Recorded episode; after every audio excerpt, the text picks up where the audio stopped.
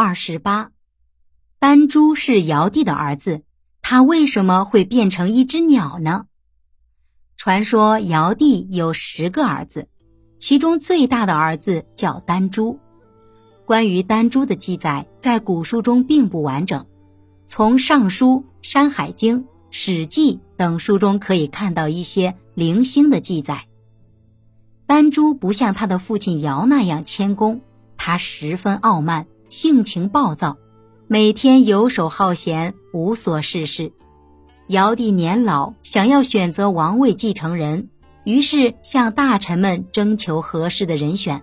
大臣放弃，认为丹朱可以胜任，但尧帝认为丹朱是玩凶之徒，极力反对。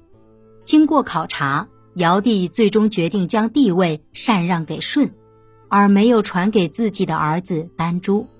他把丹珠安排到丹水做诸侯，三苗族的首领因为支持丹珠而反对尧帝，尧帝杀掉了三苗族首领，而三苗族中剩下的人则去投奔了丹珠。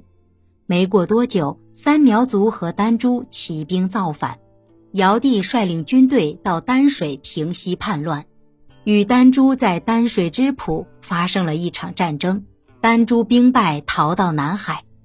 他对自己一时犯下的大错又羞愧又后悔，自投南海而死。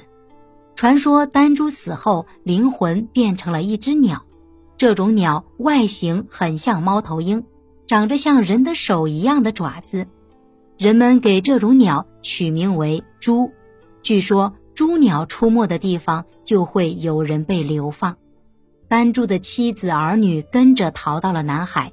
尧帝可怜他们，让他们在南海生活，并且允许他们祭祀丹珠。丹珠的子孙后代在南海繁衍生息，最终形成了一个国家。传说这个国家的人长得非常奇特，他们有人的脸，但是长着鸟嘴，身上还长着翅膀。您刚才收听的是神话传说《中华文化十万个为什么》。同名图书由中华书局出版，演播陆德金。